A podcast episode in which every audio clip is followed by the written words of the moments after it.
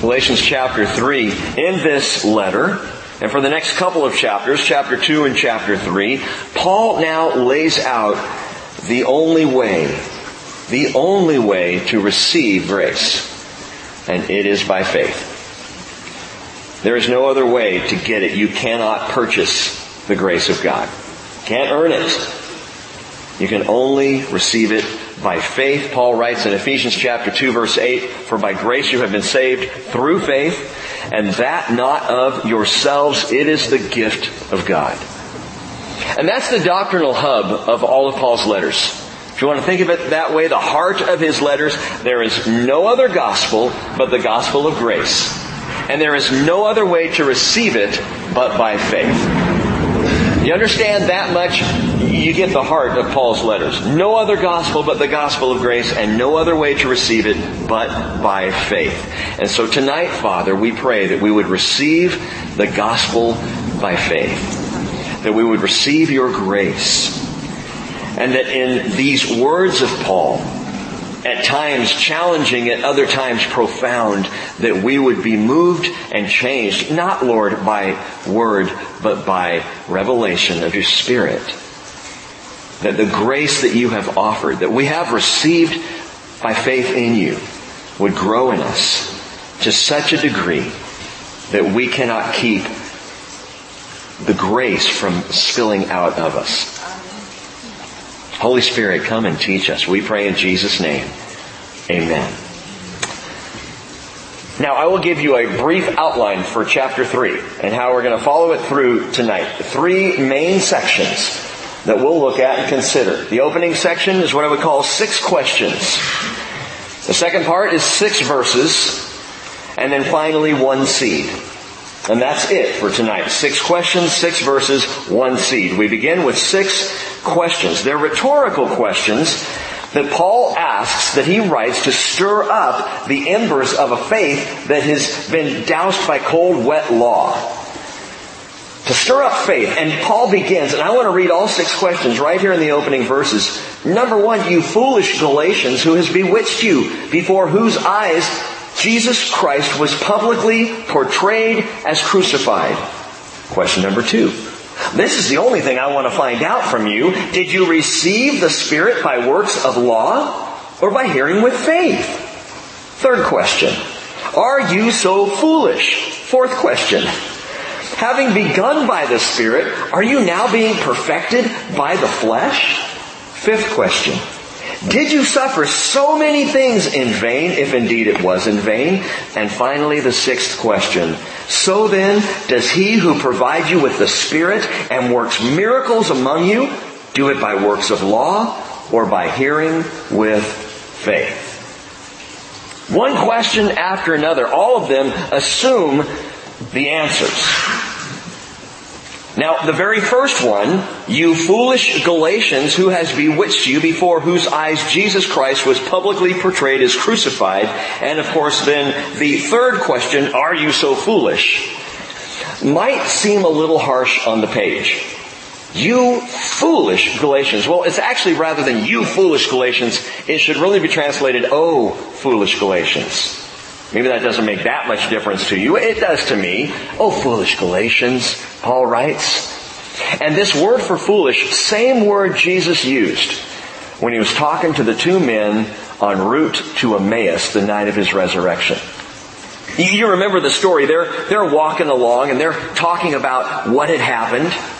And we're told in Luke 24 verse 18 that one of them, Cleopas, said to him, are you the only one visiting Jerusalem and unaware of the things which have happened here in these days?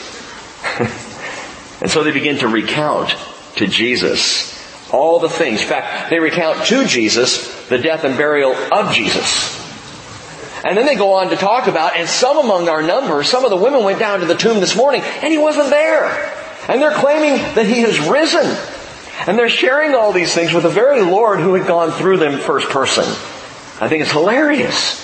And he's walking along with them, and he said to them, Luke 24, 25, Oh, foolish men.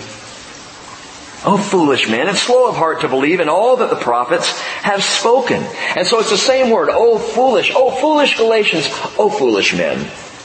And it's not as harsh a word as you might think. It's not an invective.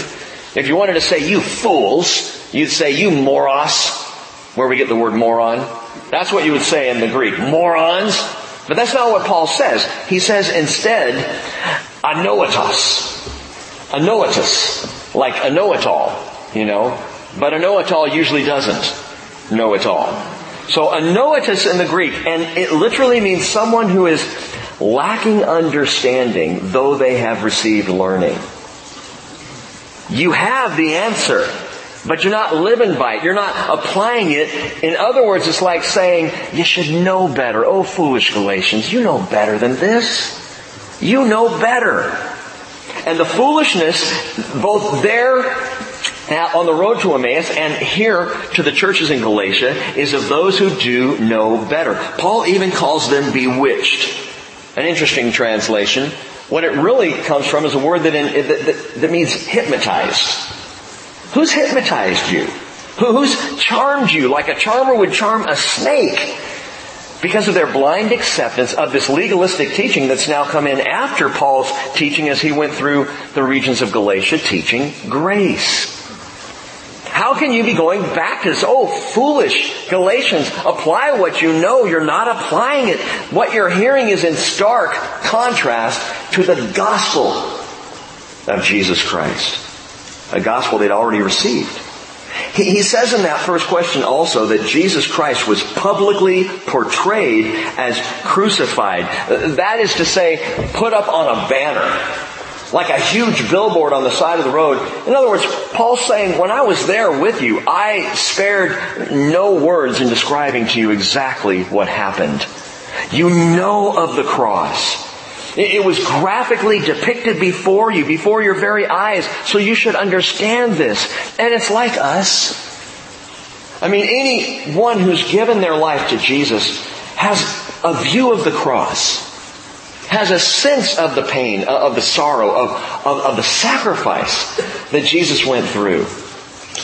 And I could almost see Paul, honestly, sometimes in a church service in America on a Sunday morning looking around and going, you foolish Christians! Don't you realize the same Jesus who was publicly portrayed before you was crucified? Now, I wasn't at the crucifixion. Neither were the Galatians. But they knew and they had seen and they understood the serious nature of this sacrifice and what it had purchased. So Paul is indicating more than just a transfer of classroom information.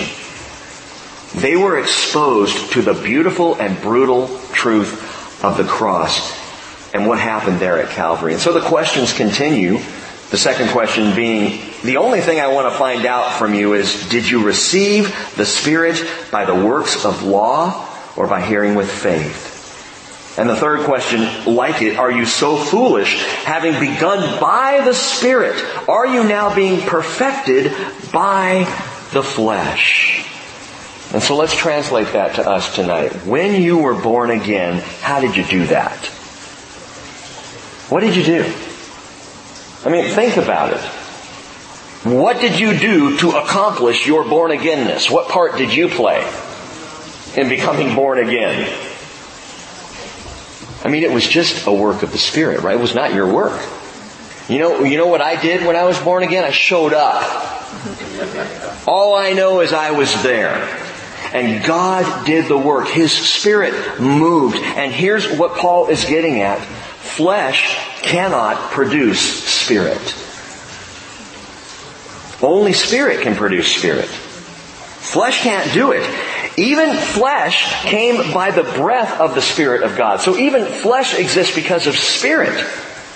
Think all the way back, Genesis chapter 2 verse 7. The Lord God formed man of the dust of the ground and breathed into his nostrils the breath of life and man became a living being. Flesh was formed by spirit.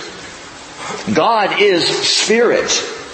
Jesus said, and those who worship Him, right, must worship Him in spirit and truth. So spirit formed flesh. Spirit can do that. Flesh cannot form spirit.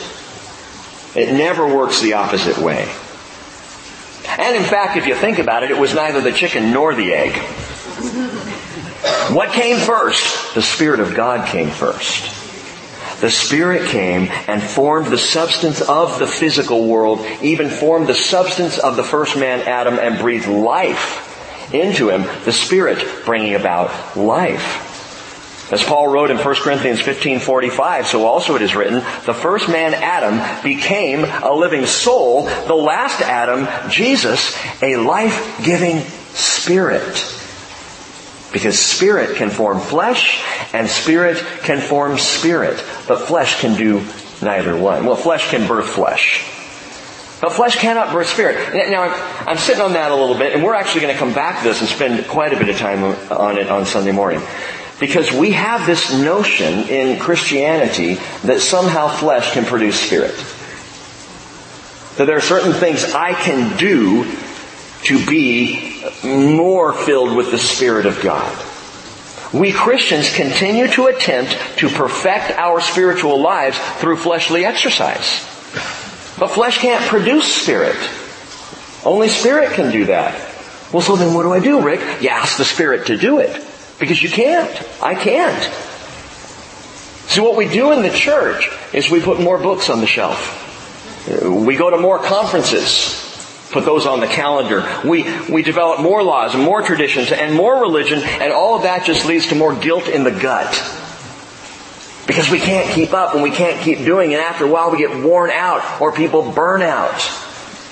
People serving in ministries and church just finally say, I just can't keep doing it.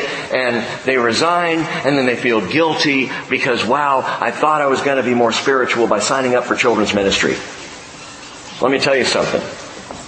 Children's ministry will not make you more spiritual except that it teaches you patience. I'm not saying don't serve. I'm not saying don't be involved. I'm just saying that all of our involvement, all of our ministry, all of our work has to come from the motivation of grace by the power of the Spirit.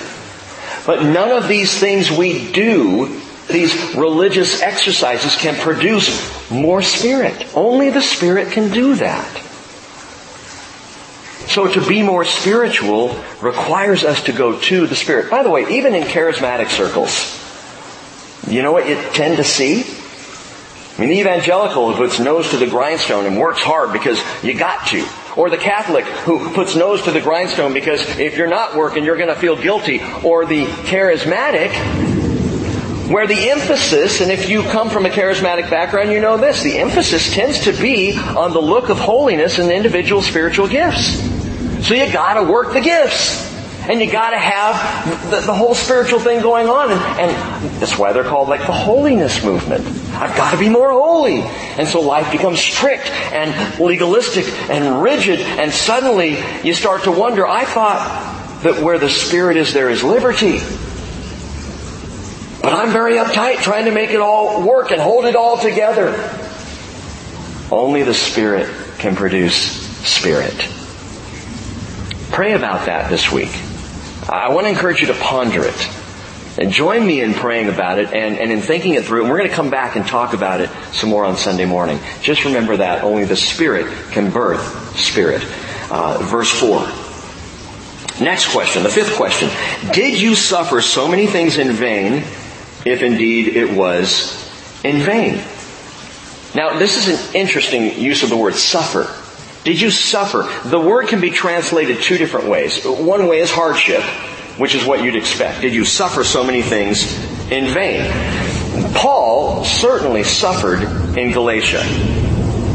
In southern Galatia, just outside the town of Lystra, you might remember his body was tossed after he'd been stoned and left for dead. They threw him outside of Lystra. Everybody heads back into the town. His disciples gather around Paul. He's dead as a doornail. And then he opens his eyes, takes a deep breath, gets up, and goes right back into the city to preach some more. It was at Lystra that that happened. Paul was severely persecuted in this missionary journey through Galatia, and so it wouldn't be surprising if the churches planted in Galatia themselves went through quite a bit of persecution too. So Paul may be referencing that. Did you suffer so many things in vain? All, all that you've gone through, all the pain and difficulty and, and persecution. For nothing? That's one way to consider it. I tend to lean the other way because the word for suffer here not only means hardship, but can also simply mean experience? Did you experience so many things in vain? And the context, I think, indicates the meaning is experience. In other words, did you experience so many things in vain? Experience of the Holy Spirit and His supernatural works among them. Why would you say that, Rick? Well, because of the next question. Because then he goes on to say, so then does he who provides you with the Spirit and works miracles among you? Do it by the works of law or by hearing with faith. Either way, whether it was hardship or simply the experience of supernatural work among them, they had experienced so much. Paul's saying, you know this is legit. You know everything that's taken place here is true. Do you know it in vain? Are you so foolish? And then of course he finishes with that sixth question. He who provides you with the Spirit and works miracles among you, does he do it by works of law or by hearing with faith? And note this, that final question answers the previous five. It's by hearing with faith. That's the answer. Six rhetorical questions answered by the sixth question. They had received it all by hearing with faith. They had received grace by hearing with faith. They had received spiritual gifts by hearing with faith. They had received supernatural works among them by hearing with faith. And they had grown spiritually by hearing with faith. Not by works of law. So the works of law that have been brought in are completely contrary to everything that they had not only been taught and heard, but experienced. Grace is the free gift. Faith is how it's received. So that's the six questions. And what Paul indicates in this marvelous letter is the times of Torah are over. Oh, I'm not saying you can't learn from Torah. Don't get me wrong. I'm not undermining the value of scripture or saying that even one iota of the word of God passes away. It does not. But the times of Torah have passed. Grace has arrived. The law, though perfect, and I will underscore that tonight. The law, though perfect as an expression of God Himself, was given because it could not be kept. God intentionally brought the perfect law which was unkeepable by, man.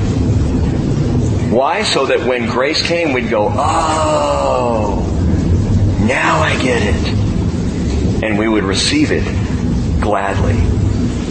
Now, Paul goes back to explain this. In fact, he goes pre-law.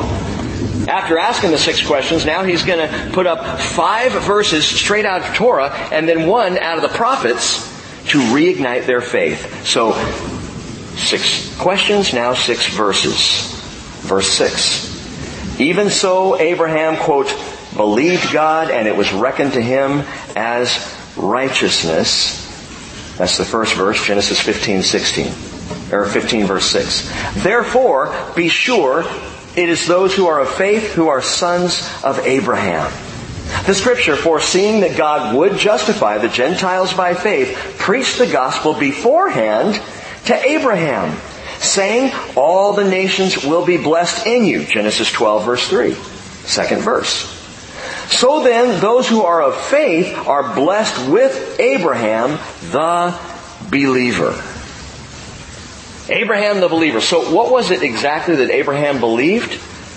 Turning your Bibles back to Genesis chapter 15. Genesis 15 verse 1, which says, after these things, the word of the Lord came to Abram in a vision. How does a word come in a vision? Let me suggest to you that the word was Jesus. Word came to Abram in a vision saying, Do not fear, Abram.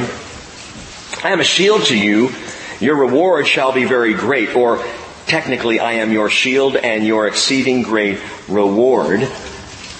But Abram misses the fact that God's saying, I am your reward and says, well, O Lord God, what will you give me? Since I am childless and the heir of my house is Eliezer of Damascus, his manservant. And Abram said, Since you've given no offspring to me, one born in my house is my heir. Then behold, the word of the Lord came to him saying, This man will not be your heir, but one who will come forth from your own body shall be your heir. And he took him outside and said, now look toward the heavens, count the stars, if you're able to count them. And he said to him, so shall your descendants be. The word descendants, seed. So shall your offspring, your descendants, your seed be. And then verse 6, he believed in the Lord and he reckoned it to him as righteousness. Abraham believed in the impossible seed. No way this was going to happen to Abraham. You see this old guy? He's done, man. Have you seen his wife? It's not going to happen. This is an old man's body, and yet this old man gazed at the stars and believed that God was going to make it happen. Which required one thing of Abraham, and that was a germinating seed of faith. He didn't need a lot of faith, just enough to go, well, okay, God's talking to me first of all, and He's telling me this is going to happen. So, okay, Lord, you say it, I believe it. And so Abraham believed and the Lord, the Bible tells us, reckoned it, that is, gave it to uh, Abraham as a credit. He credited him with righteousness. Abraham wasn't righteous. Read the story of his life. But God said, hey, but you trust me. And because you trust me, I credit you with righteousness. I will look at you that way. Again, as Paul's pointing out, Abraham didn't do anything. He just believed. He just trusted. On the other hand, go back to Galatians. The law, Torah, for all its perfection, can only do one thing. Curse. It can only curse. Verse 10. For as many are, as are of the works of the law are under a curse. For it is written, cursed is everyone who does not abide, note this, by all things written in the book of the law to perform them. Deuteronomy 27 verse 26. All things See, now this is underscored in the law. It makes it brutally clear all things. No exceptions. So if you're going to live by the law, no exceptions. You have to keep not most of the law, not a large portion of the law, all of it. All the law. If you miss one thing, if you mess up the smallest letter or stroke, you're out, you're dead, you're cursed. That's it. All things must be kept if you're going to keep the law. The law is perfect. But we are not. Verse 11. He goes on and says, now that no one is justified by the law before God is evident, for the righteous man shall live by faith. That's the fourth verse, and that is from the prophets. Habakkuk chapter 2, verse 4. That verse above all others stirred the heart of Martin Luther. When he saw it quoted by Paul uh, more than once, when he read that verse, when he considered it, it, it led Martin Luther out of his brutal self-discipline. I mean, as a monk, he was, he was worse on himself than anybody possibly could be. Self-flagellations, crawling on bloodied knees for miles as penance for the sin that was in his life until he finally discovered this truth. The righteous man shall live by faith. Grace came. And for Martin Luther, grace replaced law by faith. All I must do is trust the Lord, believe in the Lord, and He gives the grace that I can't earn. But long before Luther, Habakkuk was troubled. The nation of Judah was in an irreversible decline. Sound familiar? Everything seemed to be going contrary to God, downhill. This is around, oh, 606 BC, 605 perhaps, just prior to the Babylonian destruction of Jerusalem. Already people were being carted off to Babylon. Already Babylon was bearing down on the nation of Judah. Things are going badly and Habakkuk sees this and he prays, God, intervene! Intervene for your people! In fact, what's marvelous about the prophecy of Habakkuk is it's a conversation. It's back and forth between Habakkuk and the Lord. Habakkuk prays, the Lord responds. He prays again, the Lord responds. But what's ironic is Habakkuk prays for intervention and the Lord says, you got it. I will intervene for your nation. You're going to Babylon. And Habakkuk responds to that. Oh, uh, wait a minute. No, no. That, no, ex- that's not what I'm asking for here. I'm praying for awakening. You know, I'm praying for divine moment. I'm, I'm praying for the country to come back alive. Uh, and you're saying we're going to go to Babylon. That's not what I was asking, Lord. I mean, they're worse than we are. And so Habakkuk replies this way and then positions himself to hear the Lord's response. Listen to it. Habakkuk chapter 2 verse 2.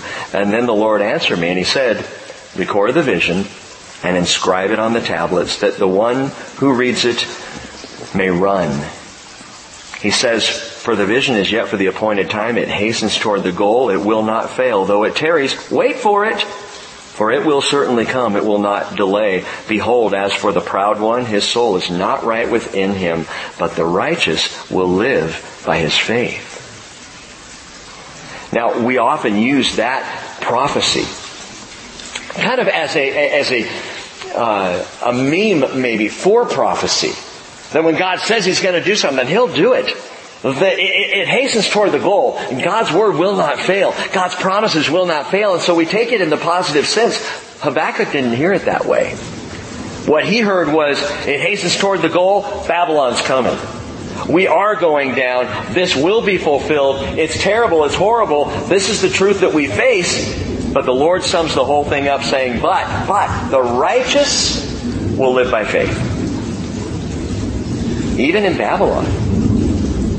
Those carted off, and you know them, men like Ezekiel, men like Daniel, Shadrach, Meshach, Abednego, these who would be carted off to Babylon, and yet, even there in captivity, would live by faith, would trust that the Lord was going to do what He said. And by the way, the vision that hastened toward the goal included the end of Babylonian captivity, a very positive thing, 70 years later.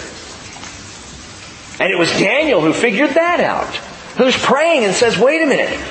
I'm reading through the scroll of Jeremiah. I realized, Daniel chapter 9, I realized time's almost over. And so I set myself to pray to the Lord. And he began to pray, and, and we get the amazing prophecy of Daniel 9. I won't go into that. If you want to hear it, go to Glenn's study on Sunday night. but what God's saying is, in essence, Habakkuk, trust me. I've got this. It's not the way you think it should go, but it's the way I have deemed it to go. by the way, following that call for Habakkuk to trust him, you read in the book of Habakkuk five earth silencing woes. Paul says the righteous will trust him to do what's right. Come hell or high water, God is going to do the right thing. Trust him. The righteous man, the righteous woman will live by faith. Verse 12. However, the law is not of faith. On the contrary, he who practices them shall live by them. The law depends on you to keep it. Or on me to keep it. I have to do it. He quotes Leviticus 18 verse 5, So you shall keep my statutes and my judgments by which a man may live if he does them. I am the Lord. So here's my law. Good luck. Gotta keep it all. How's your doing going, by the way, just in your Christian life? Certain things maybe you want to get better at or do better or certain ways you want to present yourself as more spiritual. The reality is, if you are wallowing in guilt, you are missing grace. On the other hand, if you think you're pretty much getting it down, doing pretty well, you have been bewitched. Oh, foolish Galatians. When, uh, let me give you a couple examples. When I practice my guitar, which I do from time to time, I have good days. Yesterday was one of those. I pulled out my guitar and I was playing, and I could not play a bad note. It was stunningly beautiful. I was impressing myself. I'm like, we don't need Rachel. What am I doing here? and I was enjoying it. It was marvelous. And there are those days where it's just clicking and everything's right. About a week ago, I pulled out my guitar and played, and it just was terrible. And my hand hurt, and every note, and I just, my rhythm was, I just didn't, it wasn't clicking for me. Sometimes are good, sometimes are bad. Some practice is good, some practice just not, I just want to put the darn thing away.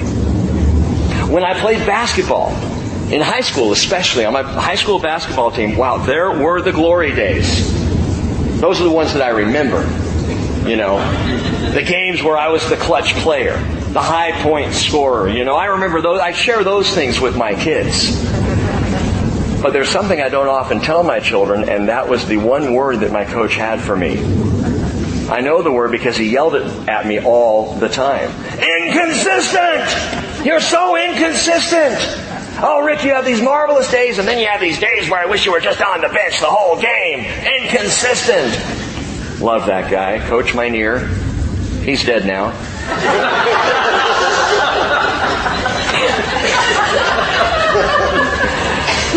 Practice as I would, there were days that were glorious and there were days when I was chucking bricks at the rim.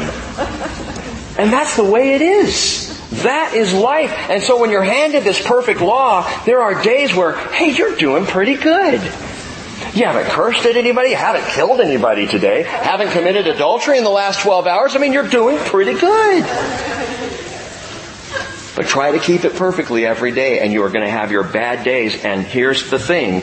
Inconsistency marks the flesh in every one of us. None of us are flawlessly consistent. You can lay out the law, you can study the law, you can try to live by the law, and it will only curse you and kill you because you can't keep it all. And that's the point that Paul continues to make here. Because the law demands, the perfect law demands perfect consistency. In verse 13 he says, but note this, Christ redeemed us from the curse, bought us out of the curse of the law, having become a curse for us. For it is written, cursed is everyone who hangs on a tree. In order that in Christ Jesus the blessing of Abraham might come to the Gentiles so that we would receive the promise of the Spirit through faith. Cursed is everyone who hangs on a tree. That graphic picture, that fascinating law, to be honest. It's the sixth verse of the six verses in Paul's teaching here, go back and look at it. Deuteronomy chapter 21. Genesis, Exodus, Leviticus, Numbers, Deuteronomy, fifth book in Torah. Go back there real quickly, Deuteronomy chapter 21.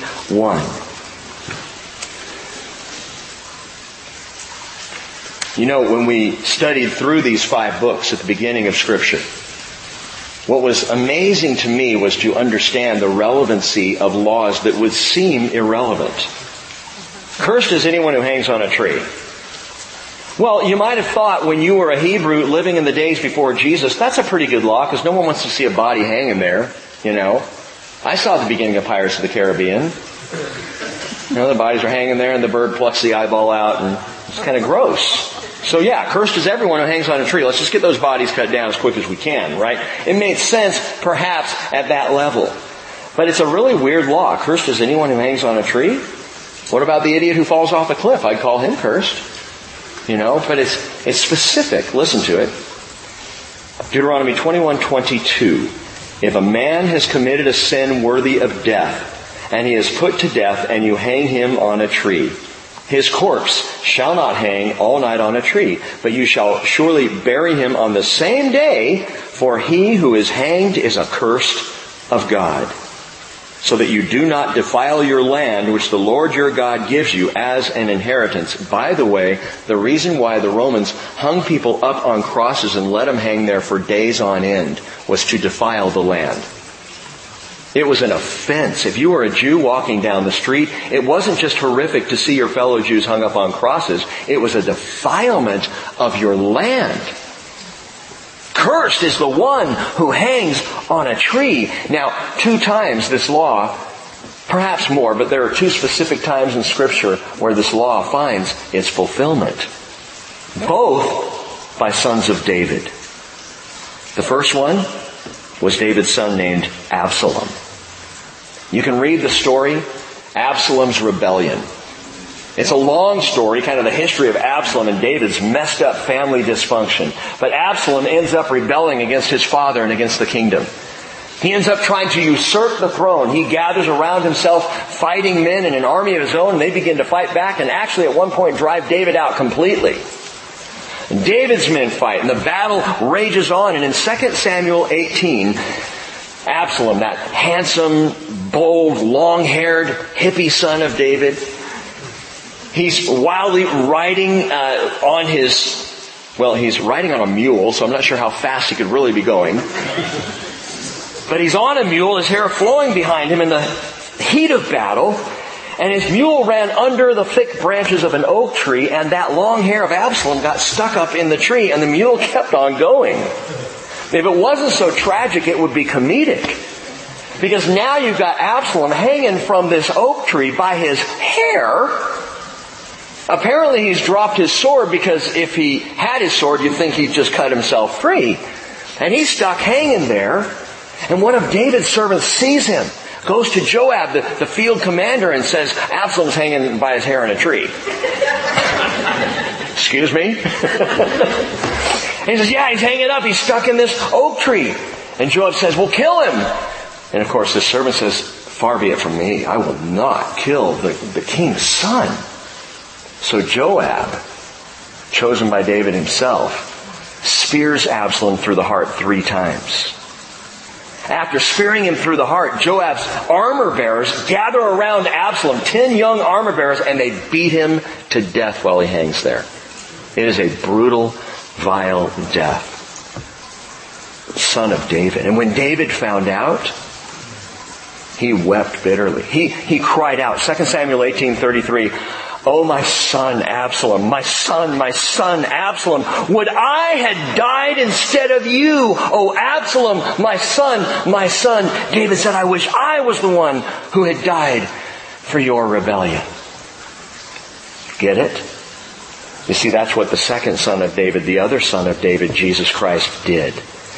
He died on the tree for our rebellion. He did not die in rebellion. No, he was perfect. He was speared through. He too was hung on a tree, not by his hair, but by nails. And Jesus too, let's publicly portray him as crucified. He was cursed. Not for his own sin, but for yours. For mine. And listen, for the sin of all humanity. And I don't think I'm going too far to say even the sin of those who have not accepted His grace. You see, John tells us in 1 John chapter 2 that He died for the sins of the whole world. Which as we talked about is not universal salvation, it's universal grace.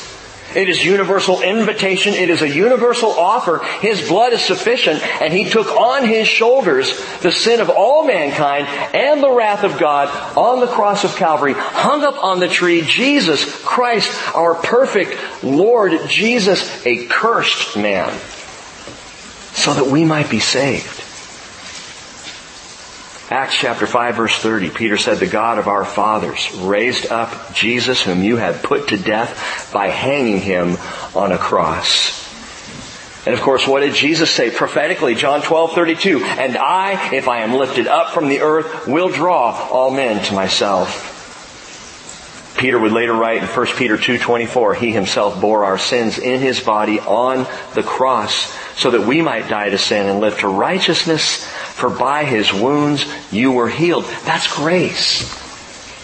Cursed is anyone who hangs on a tree, and he did. And all the curse that should be yours, should be mine by law, he took. So that we no longer live by law and by curse. We live by grace through faith. Verse 15 back in Galatians 3. Now Paul goes on. He says, Brethren, I speak in terms of human relations.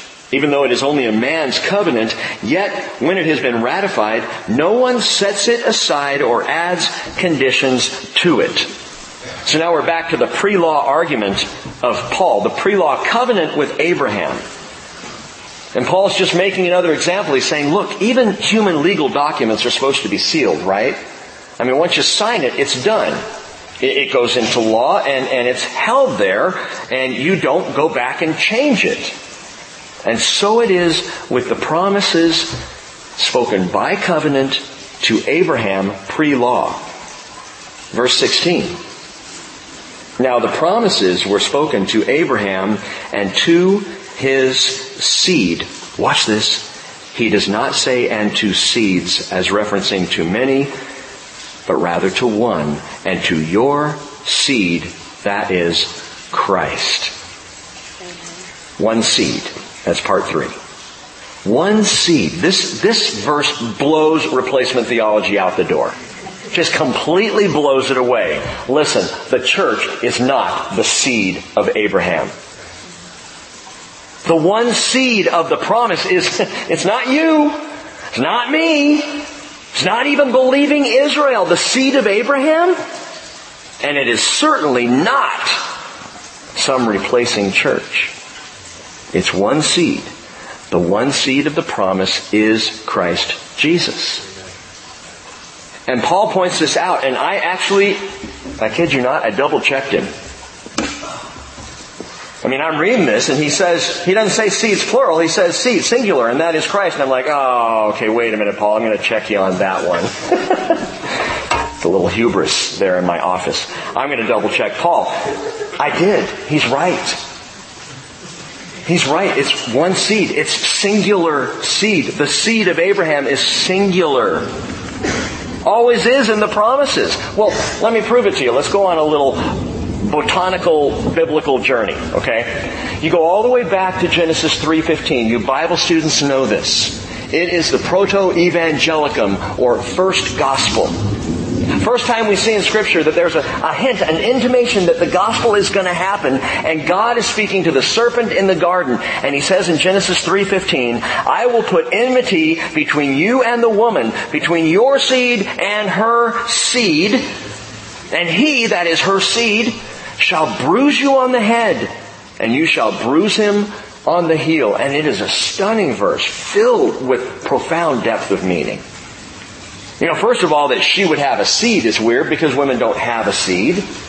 They have an egg.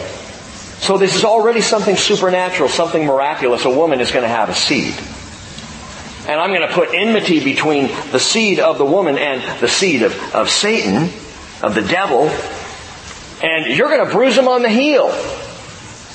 And of course, railroad spikes through feet would cause bruising all around the feet and on the heel. But he, he's going to bruise you on the head. In other words, he's taking you down. And this one seed is going to do it. That's the first mention of the one seed who becomes then the seed of promise. 2,000 years go by. From the garden to Abraham. Genesis chapter 12 verse 7. The Lord appears to Abraham. He says, to your descendants I will give this land. And so he built an altar there to the Lord who had appeared to him. Only it's not descendants. Bad translation. It's seed, singular. To your seed I will give this land. And so he built the altar there. The one seed. My friends, while I agree and support the idea that the land belongs to Israel, it only belongs to Israel because it belongs to Israel's Savior, Jesus Christ. The land belongs to Jesus. God says, I'm going to enter into judgment with the nations of the world, Joel chapter 3, because they have divided up Israel's land. No, they have divided up my land. The land was given to the seed, the one seed, and the one seed is Christ.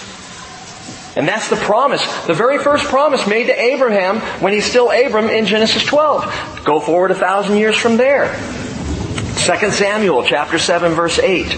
God tells his prophet Nathan, go to David, and thus you shall say to my servant David, thus says the Lord of hosts. 2 Samuel 7 verse 8, I took you from the pasture, from following the sheep, to be ruler over my people Israel. And then in verse 12 of 2 Samuel 7, when your days are complete and you lie down with your fathers, I will raise up your descendant, that is singular, your seed. There's the seed of promise again. I will raise up your seed, which is the seed of Abraham, now through David, your seed after you, who will come forth from you, and I will establish his kingdom, the one seed. The promise continues to be to the one seed, Jesus Christ in Matthew 22. So another thousand years go by and Jesus is having one of those fascinating conversations with the Pharisees. And they're gathered together and he asked them a question. Matthew 22, 42. He said, what do you think about the Christ? Whose son is he? And of course they immediately pop off. My translation. The son of David. Ha! Answered. Verse 43.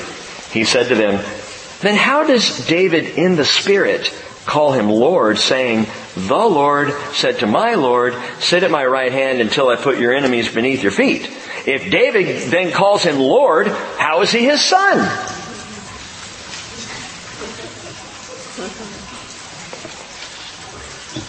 Wow, look at the time, Lord. Uh, we'll get back to you on that one.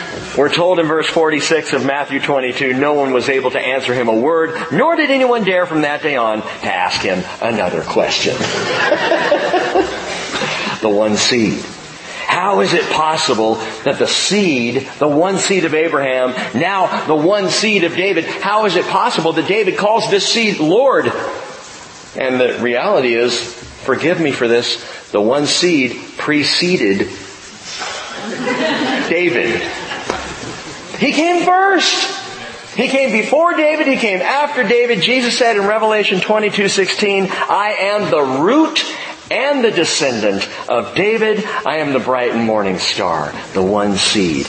Jesus Christ is the seed of promise. And once you realize that, that's why, you know, I'm not just gunning for replacement theology, although it makes me sick, but I'm not just trying to, you know, shut down one kind of theology. But to point out to you, it, it, it can't be possible that the church is the seed of Abraham because Jesus is.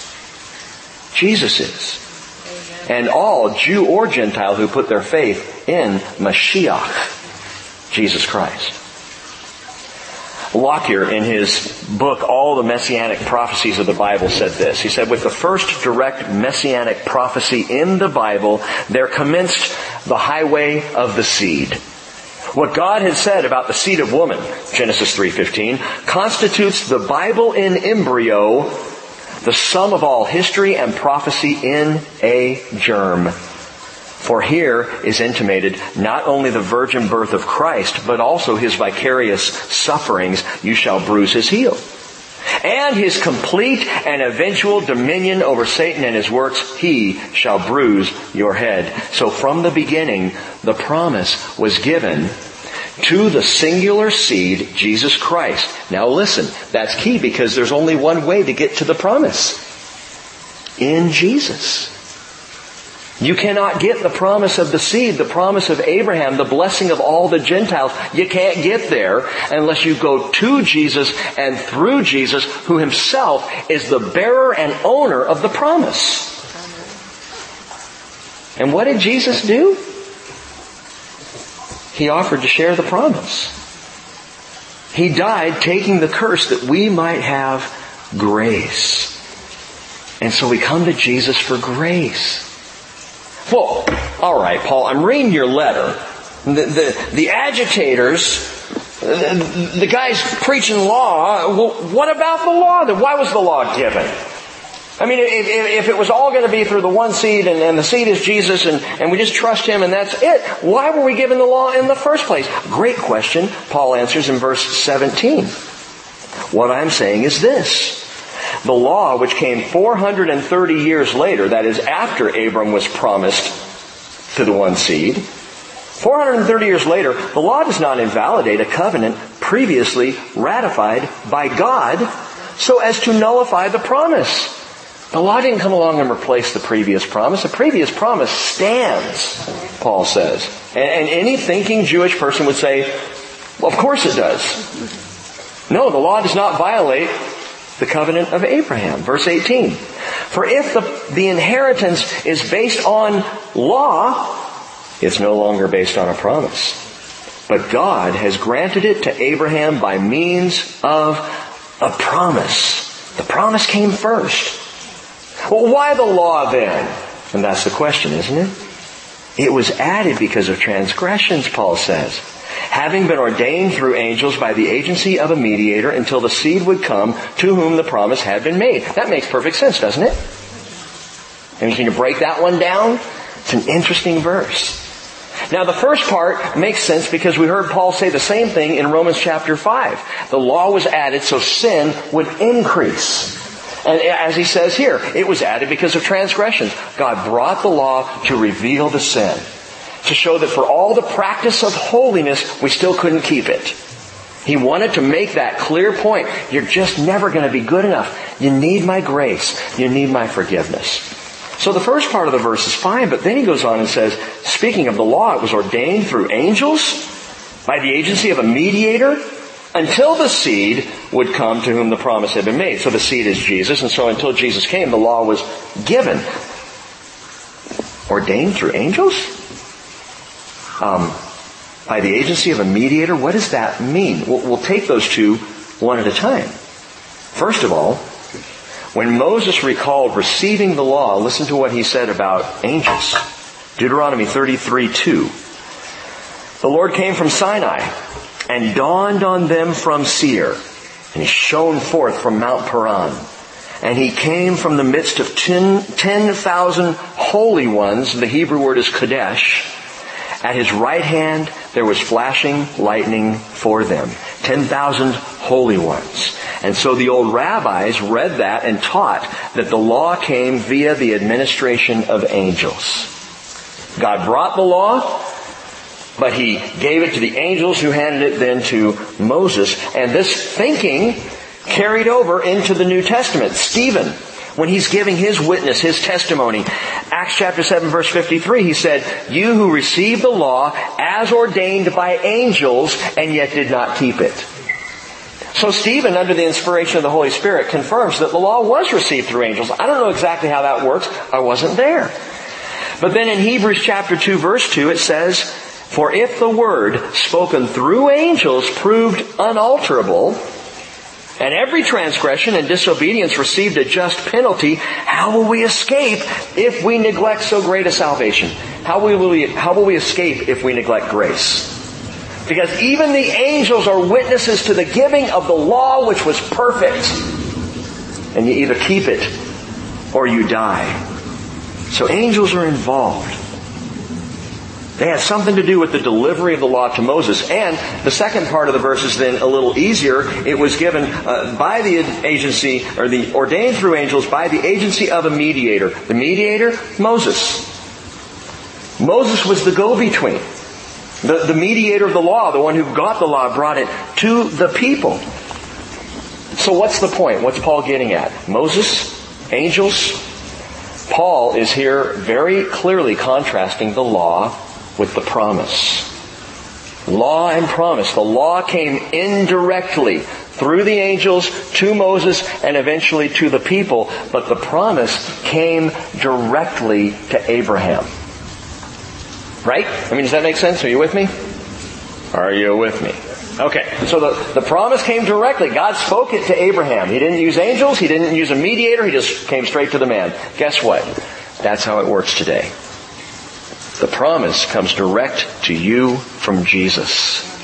Grace comes direct to you from Jesus. There is no other mediator. In fact, later Paul would write 1 Timothy 2 verse 5, there's one God and one mediator also between God and men, the man Christ Jesus, who gave himself as a ransom for all, the testimony given at the proper time. The law had to go through intermediaries. The promise straight to you from the heart of Jesus himself. What are you saying, Paul? I'm saying the promise is better than the law. If you're listening with Jewish ears, that might be a little offensive. Read verse 20. Now a mediator is not for one party only, whereas God is only one. Okay, so the promise given directly through Jesus far outshines the law which is given indirectly because there are go-betweens. And again, Jewish ears might be horrified thinking that Paul is just dismissing the law as now irrelevant, and so he clarifies the fact. Look at verse 21. Is the law then contrary to the promises of God? May it never be. For if a law had been given which was able to impart life, then righteousness would indeed have been based on law. But the scripture has shut up everyone under sin, so the promise by faith in Jesus Christ might be given to those who believe. So the balance is beautiful, and, and Paul's reasoning here is spirit inspired. That, yes, the law is perfect. That's not the problem.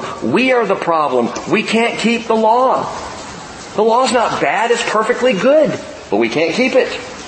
So we desperately need grace. Verse 23. But before faith came, we were kept in custody under the law, being shut up to the faith which was later to be revealed. Therefore, the law has become our tutor to lead us to Christ, so that we may be justified by faith. Now that faith has come, we are no longer under a tutor. Miss Basil was my first grade, actually, yeah, my first grade teacher. I remember Miss Basil. She was wonderful. She was the first one who believed in me, my first grade teacher, not my junior first grade teacher.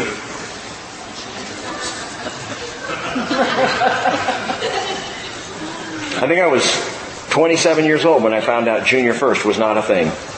And I failed out of first grade. I repeated first grade. I mean, I was shocked. And my junior first teacher, as my parents called it, junior first, to lessen the blow that I was going to repeat first grade, my junior first teacher, Miss Baldwin, we called her Baldo, she was a harsh woman. Didn't appreciate her at all, but Miss Basil comes along. And she was kind and she had a jar filled with M&Ms and you got one when you did good stuff. And I liked Miss Basil, and she was the, honestly, and I'm all kidding aside, first time in my life where I actually wanted to go to school was in her class. There were many years after it I didn't want to go to school anymore, but in her class, I wanted to go. She was a great tutor, a great schoolmaster. But the day came when I actually did graduate first grade and went on to second.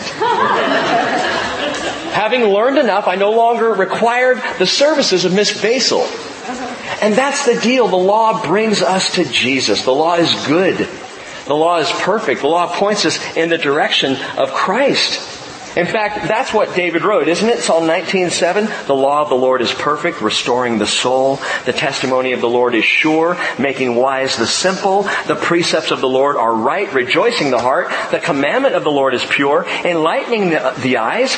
The fear of the Lord is clean, enduring forever. The judgments of the Lord are true. They are righteous altogether. Why? Because they lead us to Christ. The beauty of the law is it leads me to the Messiah about whom the law is written, the one seed. And we're right back to him. And the promise is to Jesus and it is through Jesus. So, so that only by faith in Jesus can a person receive grace. And with that, Paul gives us an airtight explanation of salvation. It's perfect. It is faith in God's grace. Well, verse 26, he says, For you all are sons of God through faith in Christ Jesus. For all of you who were baptized into Christ have clothed yourselves with Christ. I love that. That is perhaps my favorite, I think that is my favorite verse related to baptism in the entire Bible. Because of what it defines, what it describes. Make no mistake about it. Baptism, baptizo, the Greek word as used throughout scripture is full immersion following faith in water. Baptizo means to be fully immersed and the baptism talked about in the New Testament is following faith. I believe and I'm baptized. I choose to be baptized as an outward expression of the inward faith decision and the miracle that God is working in me. Not that the water saves me, but I'm baptized following that decision of faith. and I am fully immersed. And I think that's important. Let me explain why. Strong's lexicon tells us the following. The clearest example that shows the meaning of baptizo in the Greek text is from the Greek poet physician Nicander around 200 BC. He uses the word. He uses it in a recipe for making pickles. You'll remember this one. It is helpful because in this recipe of Nicander, he uses two words. He says that in order to make a pickle, the vegetable should first be dipped. That's bapto. Should be dipped in boiling water and then immersed, baptizo, in the vinegar solution. And Strong's says both verbs concern the immersing of vegetables in a solution. I think that's perfect because when we get baptized, it's like immersing a vegetable into a solution. Right? I'm not smart enough to figure out my salvation.